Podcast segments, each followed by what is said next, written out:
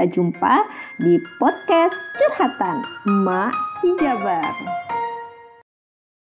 Mus'ab bin Umar bagian ketiga. Kekuatan semangat membawa bendera Rasulullah. Tahun berganti tahun pun berlalu. Rasulullah bersama para sahabatnya telah hijrah ke Madinah. Orang-orang Quraisy semakin geram dan dendam. Mereka menyiapkan tenaga untuk mengambil tindakan kekerasan. Terjadilah perang Badar dan kaum Quraisy pun memperoleh pelajaran pahit hingga mereka berusaha menebus kekalahan. Kemudian datanglah giliran perang Uhud. Kaum muslimin bersiap-siap pengatur barisan. Rasulullah berdiri di tengah barisan itu menatap setiap wajah orang beriman dan menyelidiki siapa yang sebaiknya membawa bendera. Maka terpanggillah Mus'ab yang baik. Ia tampil sebagai pahlawan pembawa bendera. Peperangan berkobar dan berkecamuk dengan sengitnya. Pasukan pemanah tidak mematuhi peraturan Rasulullah. Pasukan pemanah meninggalkan kedudukannya di celah bukit setelah melihat orang-orang musyrik menderita kekalahan dan mengundurkan diri. Karena perbuatan tersebut dengan cepat mengubah suasana kemenangan kaum muslimin beralih menjadi kekalahan. Tak diduga, pasukan berkuda Quraisy menyerbu kaum muslim dari puncak bukit. Lalu tombak dan pedang pun berdentang bagaikan mengamuk, membantai kaum muslimin yang tengah kacau balau. Melihat barisan kaum muslimin porak-poranda, musuh pun menunjukkan serangan ke arah Rasulullah dengan maksud menghantamnya. Mus'ab bin Umar menyadari suasana gawat ini, maka diacungkannya bendera setinggi-tingginya dan bagaikan auman singa. Ia bertakbir sekeras-kerasnya, lalu maju ke depan, melompat, mengelak, dan berputar lalu menerkam untuk menarik perhatian musuh kepadanya hingga mereka melupakan Rasulullah. Sungguh pun seorang diri, Mus'ab bertempur laksana pasukan tentara besar. Sebelah tangannya memegang bendera bagaikan tameng, sedangkan sebelahnya lagi menebaskan pedang dengan matanya yang tajam. Tapi Musuh kian bertambah banyak. Mereka hendak menyeberang dengan menginjak-injak tubuhnya untuk mencapai Rasulullah. Sekarang, marilah kita simak saksi mata yang akan menceritakan saat-saat terakhir pahlawan besar Mus'ab bin Umar. Berkata Ibnu Sa'ad, diceritakannya kepada kami oleh Ibrahim bin Muhammad bin Suhabil al-Abdari dari bapaknya. Ia berkata,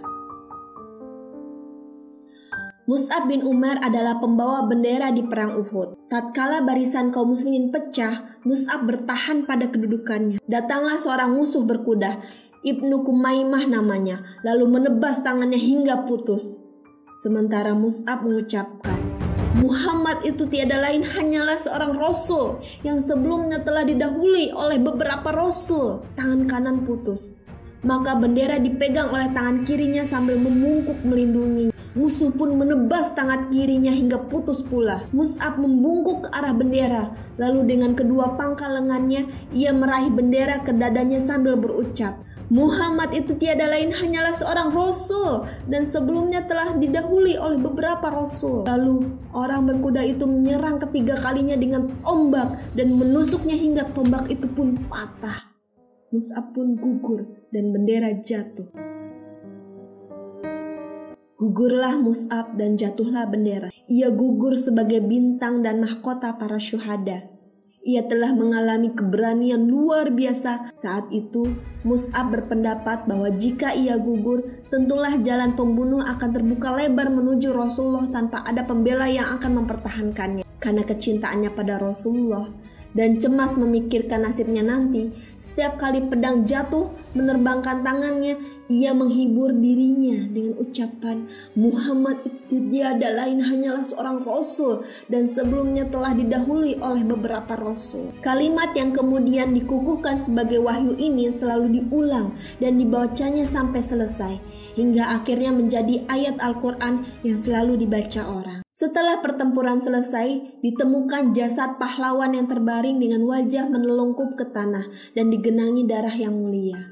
Seolah-olah tubuhnya yang kaku itu masih takut menyaksikan Rasulullah ditimpa bencana, maka ia sembunyikan wajahnya agar tidak melihat peristiwa yang dikhawatirkan dan ditakutinya itu. Atau mungkin ia merasa malu karena telah gugur sebelum hatinya merasa tentram, memperoleh kepastian keselamatan dan keberhasilan Rasulullah. Wahai Mus'ab, Cukuplah bagimu Ar-Rahman, namamu harum semerbak dalam kehidupan.